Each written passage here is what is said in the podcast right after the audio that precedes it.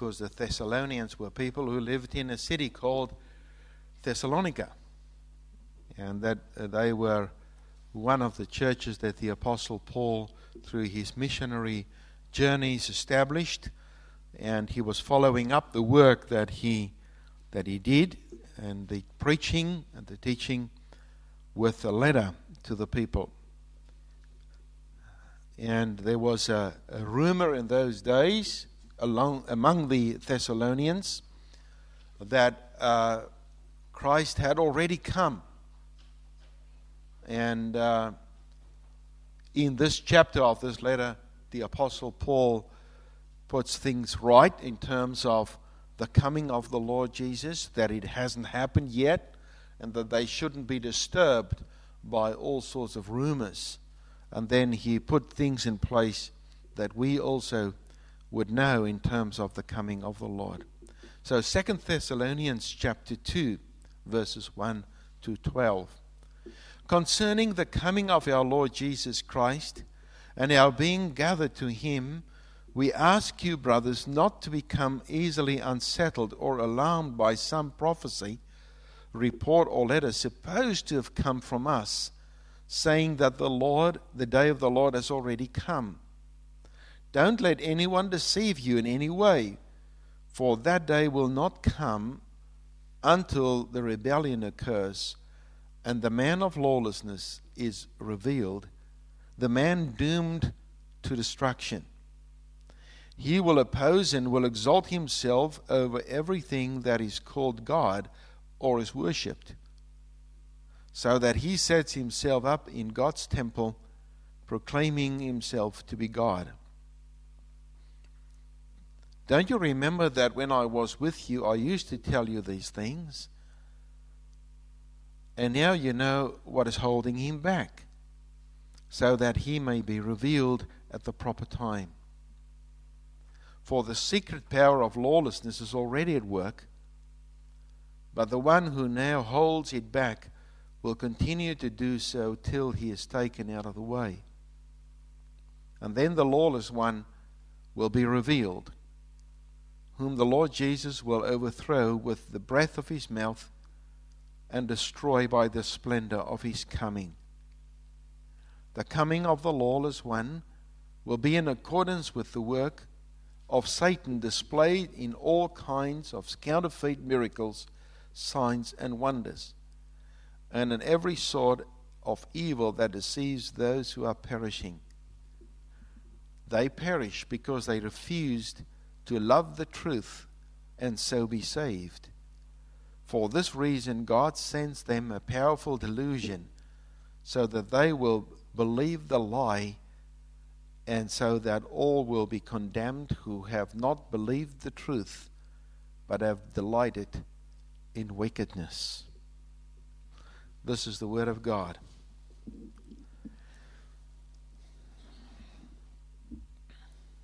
My dear brothers and sisters in the Lord Jesus Christ, from this reading in Second Thessalonians chapter 2, I want to preach to you the Bible under the heading The New Year and the Glory of Christ's Victory.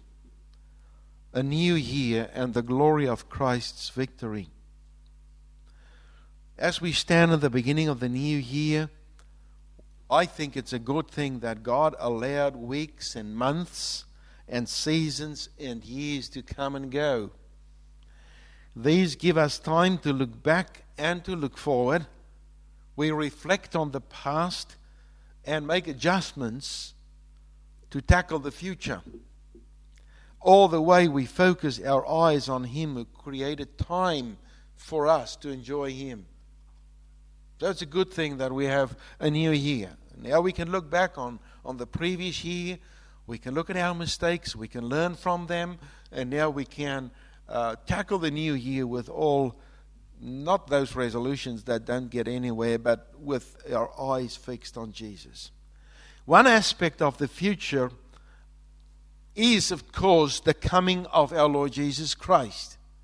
And this year might just be the year and if it's not the year, then at least we know it's a year closer to the coming of the Lord Jesus Christ. Let, let, us never forget that. Let us never get that out of our mind that our Lord Jesus is coming back. And I think that, that in, in our day and age, with the philosophies around us, we are so, so focused upon this world and what this world has on offer that we, uh, that we hardly think about the fact that this world will pass away and that our Lord Jesus will come. And that is a fact because the Bible proclaims this over and over again. But what is also true is the fact that the Lord calls His church in the lead up to the end of times to be on the alert for the wannabe, the spurious saviors with their phony religions dished up as truth. These religions are opposed to the message of the Bible, but in many, case, many cases, they twist the scriptures in such a way that gullible and credulous Christians and church leaders can easily be swept away in the current of good looking but very dangerous ideologies. Or shall I just say religion? Because that, that's what that's what it is. Excuse me. I'm concerned, and, I, and I'm concerned from the depth of my heart that we are not prepared for the onslaught that's coming our way. The churches today are just not ready for it. And, and if, you, if you just look at what happens in, uh, in the world around us. Now, I, I'm not going to give you a judgment on what happened at Copenhagen and, and, and all these things. Uh, I'm not, I'm, not, uh, I'm not equipped to do so. But what I do know is uh, I, an ideology that has become a religion has now become the politics of the day, which also means that if you are opposed to that, you will be guilty to the law of the land. Can you see? Can you see the point here? It's not, it's not just concern for the environment only there will be laws made against it.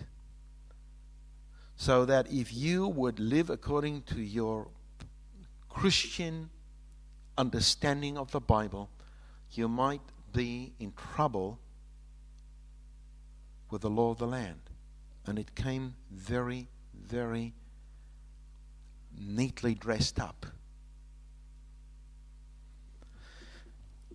In the coming two Sundays, I hope to, to have studied this better and to give you a better understanding. But today, let us uh, just focus upon this part of the world of uh, the word of the Lord and say, the Lord is coming again. When Christ come again, he will gather his church unto himself. The third thing, we don't know the exact time or date of his return, and therefore we need to be ready all the time. And the return of Christ will be preceded by severe rebellion and the revealing of the Antichrist. Just those points this morning, then. The first thing, Christ is coming again. There is no doubt in the mind of the apostle when he writes about this marvelous event in verse 1.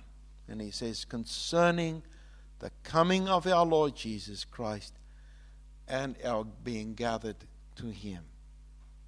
No guess in his mind. He says, That is true. This was the subject he had already touched in his first letter to the Thessalonians. And he writes in verse uh, 14 to 16 of chapter 4, we believe that Jesus died and rose again, and so we believe that God will bring with Jesus those who have fallen asleep in him. according to the Lord's own word, we tell you that we who are still alive, who are left till the coming of the Lord, will certainly not precede those who have fallen asleep. For the Lord himself will come down from heaven with a loud command, with the voice of an archangel, and with the trumpet call of God, and the dead in Christ will rise first. The Apostle Paul also writes about this in the next chapter, chapter 5 of the First Thessalonians. Now, brothers, about times and dates we do not need to write to you, for you know very well that the day of the Lord will come like a thief in the night. While people are saying peace and safety, destruction will come on them suddenly as labor pains on the pregnant woman, and they will not escape. So, the coming of our Lord is a fact. That is something that we need to get used to live with. This idea, and as a matter of fact, that is a thing that you and I need to, to hold out before us every day so that that will be the thing that will determine the way in which we will live now. For this reason, then, we must not live like those in darkness, but those knowing the light. We must be alert so then, in verse uh, 6 to 8 of chapter 5, let us not be like others who were asleep. Let us be alert and self controlled. For those who sleep, sleep at night, and those who get drunk, get drunk at night. But since we belong to the day, let us be self controlled, putting on faith and love as breastplate, and the hope of the salvation as helmet. That's the first point we need to remember today. Christ is coming again. The scripture's teaching regarding the second coming of Christ is found in the statement of the Apostles' Creed, and we know that all. On the third day, he rose from the dead, he ascended into heaven, and he sits at the right hand of, of, of God, the Father Almighty, and from thence he shall come to judge the quick and the dead. Okay? Now, it's, it's, it's a marvelous doctrine. It's a marvelous message that I preach to you today, but I can't, I can't remain on this, chapter, on this, this point uh, the whole time. So here we go. Christ is coming again. Let's, let's, not, let's not fall asleep like, like some that we heard about in the Bible. They fell asleep and they were not ready when the groom arrived. We need to be alert. We need to be there. We need to be wide awake. We need to be busy when our Master returns. The second thing is, Christ is coming again to gather his church unto himself. And that is a marvelous message. Once again, we are not left behind. You know, was there a movie by that name or a book? Someone wrote a book, Left Behind, or a series of books left behind. Uh, I don't agree with the theology of, of, of, of, of, of that, but, but Christ did not leave us behind as orphans, and He did not he did not leave us behind as if he wouldn't return. He said, No, I'm going to, to prepare for you a mansion. And, and when, I, when I prepared that and it's all done and it's time, I will come back and I will take you to be where I am. Christ will gather to himself a church. When he will return, he will gather the believers to him who saved, are saved by him, those whom we know are purchased by his blood. Those who word, heard the word of truth and loved that truth. That's his church. The Lord himself will come down from heaven with a loud command, with the voice of an archangel. And the dead will be raised first. And after that, we who are still alive and are left will be caught up together with them in the clouds to meet the Lord in the air. And so we will be with the Lord forever. And therefore, he adds to this encourage one another with these words. Can I encourage you Can I encourage you not to get lost in a world that is lost? Not to give up your hope because it hasn't happened in 2010 years? In the days, in the eyes of the Lord, a thousand years could be like a day. and A thousand and a day could be like a thousand years. Our time is not the time of the Lord. But don't give up. And only His church, only those who are saved, will be gathered to Jesus. All of us will be raised, some to face the judgment throne, and others to hear the voice of our Savior to say, Come in in the kingdom of my Lord. Therefore, the Apostles' Creed also says, I believe in the resurrection of the body. So, this is the second major aspect of our chapter this morning we need to understand. The elect from all eternity, washed and justified in the blood of the Lamb, will be gathered unto the Lord Jesus Christ on the day of his return. And now I may ask you do you look forward to this day? Well, we need to. We need to. That's the day that we will be with the Lord, and I read about that only last night once again in Revelation, where it says, We will, listen to this, we will see His face.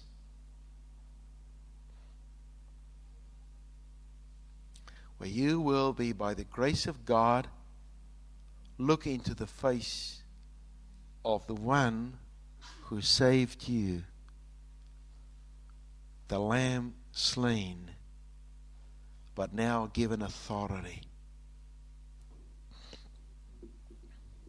That's a glorious day. But the third thing that we need to understand is we don't know the exact date and time of his return. Many Christians through the centuries thought themselves more informed than our Lord Jesus, who declared that only the Father in heaven knows the hour and time. He says that in Matthew chapter 24, 36. No one knows about the day or hour, not even the angels in heaven, nor the Son, but only the Father. Some at the time of the apostle, when he wrote that letter to the Thessalonians, thought that it had already happened. They were misled by false prophets. Others through the thought the coming of the Lord was so imminent that they quit their jobs. They stopped working. They said, What's the point for us to start a new job and a new project? The Lord will come and He will find us busy. Let's wait for Him. So, uh, Dean, in your case, stop doing that, that extension to your house. What's the point? Uh, but he says, no. He said, this is, this is not right. Encourage one another. He who doesn't work cannot eat, the Bible tells us when you read further through that. No, we don't know the hour. So therefore, work every hour of the day as if the Lord is coming tomorrow but pray, someone said, as if he's coming, he's never coming again. So, in that sense, we need to be busy with the work of the Lord. We don't know the exact time and date of the return of Christ, but there are a few indicators. One of the things mentioned in, in Matthew chapter 24, we hear the teaching of the word then of the Lord, then it says, And this gospel of the kingdom will be preached in the whole world as a testimony to all nations, and then the end will come. Now, how that's going to happen, I don't know. I don't know that it is impossible in our day of electronic media where the, the gospel of our Lord Jesus Christ could be carried into the darkest corners of the world in a very short period of time. I, I think that's possible. On the other hand, does it really mean that all nations and everyone within those nations should hear the gospel? I, I don't know. I don't know how to understand this. But it seems to me that there's still some work to be done. But the return of Christ will be preceded by severe rebellion and the revealing of the Antichrist. The word rebellion in the NIV is the word used for apostasy elsewhere. Now, when I used this word apostasy somewhere else, someone said to me, Now, what does that mean? Uh, that is, is a word that refers to changing loyalties or defection or an abandonment which leads to rebellion. It describes a rebellion which will take place right before the return of Christ. It does not refer to the sporadic turning away from the Bible as we see it through the ages. But that apostasy, that rebellion, rather refers to a massive and a general falling away from the truth of the Bible and open rebellion towards Christ, His gospel, and His church. This will also mean much persecution and pain for those who adhere to the truths of the Bible, professing the name of Christ Jesus. And I, and I think we have now moved into those times. It, it's going to be. In the past, when you were, you were called a Christian, you were looked at as a fool. You were looked at as someone who's got it somewhere wrong, someone who can be laughed at. I believe time has come where Christians will not be looked at as fools anymore, but Christians will be looked at as enemy. As enemy. And we need to, by the grace of God, stand firm. There's a reference to the word tribulation in the Bible and biblical literature. There is dispute among the different traditions within the theology about when exactly this will take place. I don't know exactly. But we have enough authority from the word to understand that as Christ suffered from the hands of the godless, so the church will not be exempt from suffering and persecution, more so during this period of intense rebellion against the truth of the gospel and the church of Jesus Christ. And as at the conclusion of the Old Testament period, where apostate Israel allied itself with the heathen world power against Jesus and his, his, his apostles, and uh, in Thessalonica, as we read about that in Acts chapter 17, God punished them in righteous rest, uh, retribution by using Rome as the world power to destroy it.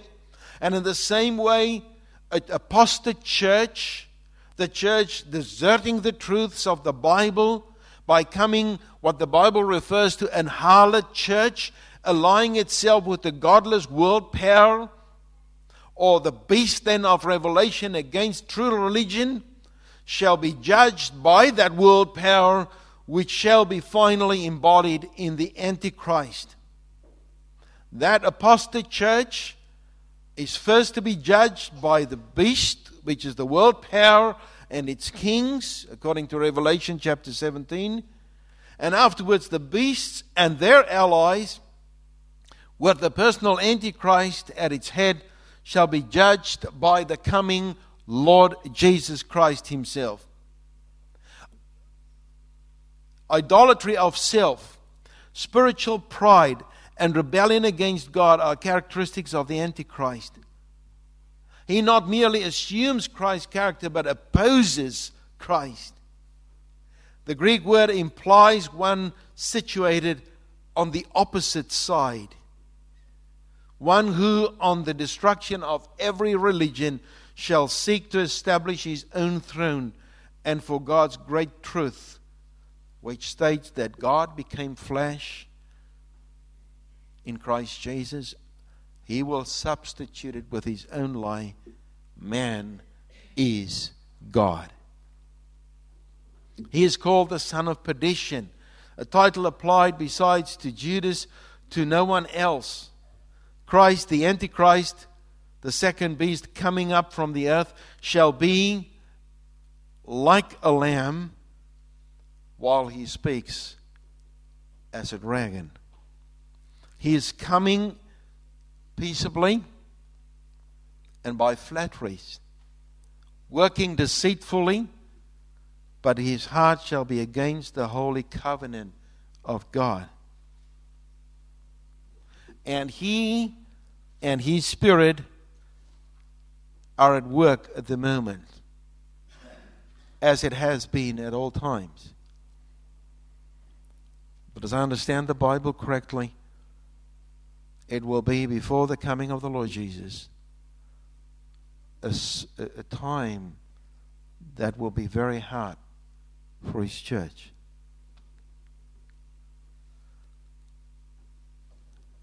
He rejects the gospel, and those who follow him will reject the teaching of the gospel with the full development and concentration of these anti Christian elements in one person, I believe, still to appear. We are told that he is lawless. This is a deliberate disobedience in which self will is raised to the highest power. He is opposed to God and to Christ and his kingdom and his work. He is the Antichrist, one who stands instead of Christ and takes the Christian name, yet is against the kingdom of truth, which implies eh, which is implied in the name. He will take, he will try at least to take control of the church of the Lord Jesus Christ. And he will try to work out a new religion. And unfortunately, I've seen churches falling for his theology.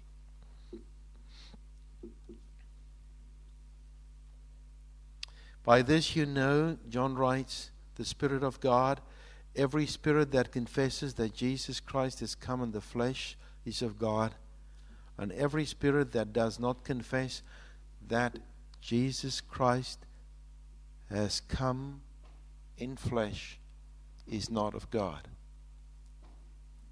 And this is the spirit of the Antichrist.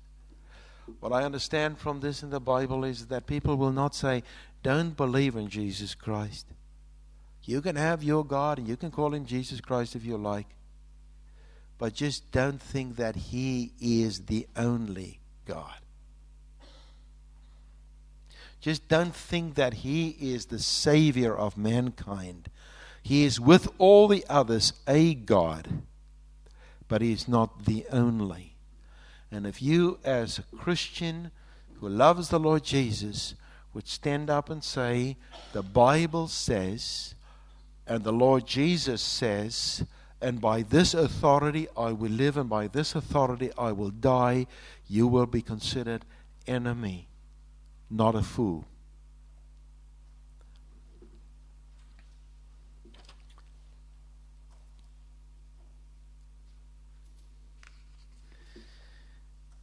I will, uh, I think I will end it there today. And then next week we will continue.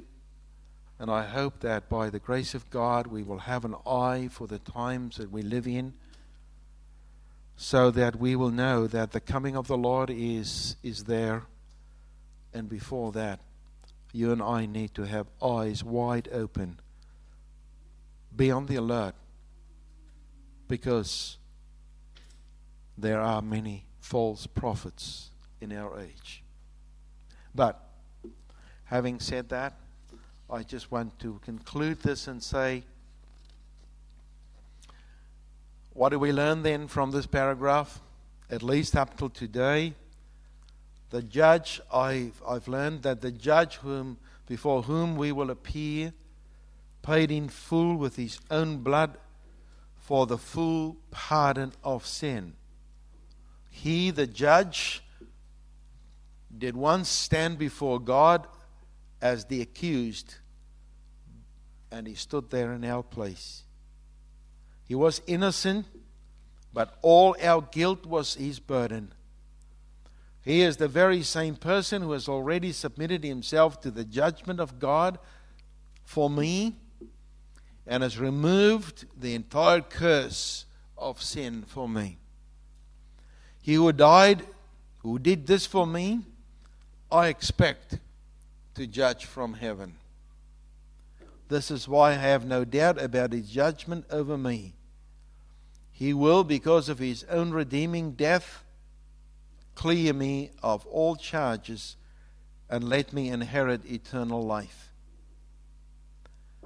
He will judge over the Antichrist, and it will be just. He will destroy his enemy, and he will vindicate those who believe in him, taking his righteousness as if it were their own. Then, that day, he will glorify his elect as he presents them without blemish to the Father. This is what I believe, and I hope you believe that too. Let us pray. Father, we look forward to the coming of our Lord Jesus. We thank you for the promise that He is coming. But we thank you also, Lord, for the word that is preparing us for those uh, terrible days that we might have. That even in this world now, where so much is happening against the church of the Lord Jesus Christ, where new ideologies and new religions uh, uh, spring up all day, and where people want to to save the world through through uh, uh, uh religion that worship creation more than the Creator. And we pray, Father, that we will be alert, that we will uh, see these things as they come, that we will we will be uh, uh, wise and not be asleep, that we will not be trapped. Help us, Lord, to also be faithful when that is asked of us, even if it means that we have to give our lives for it. In Jesus' name we pray. Amen.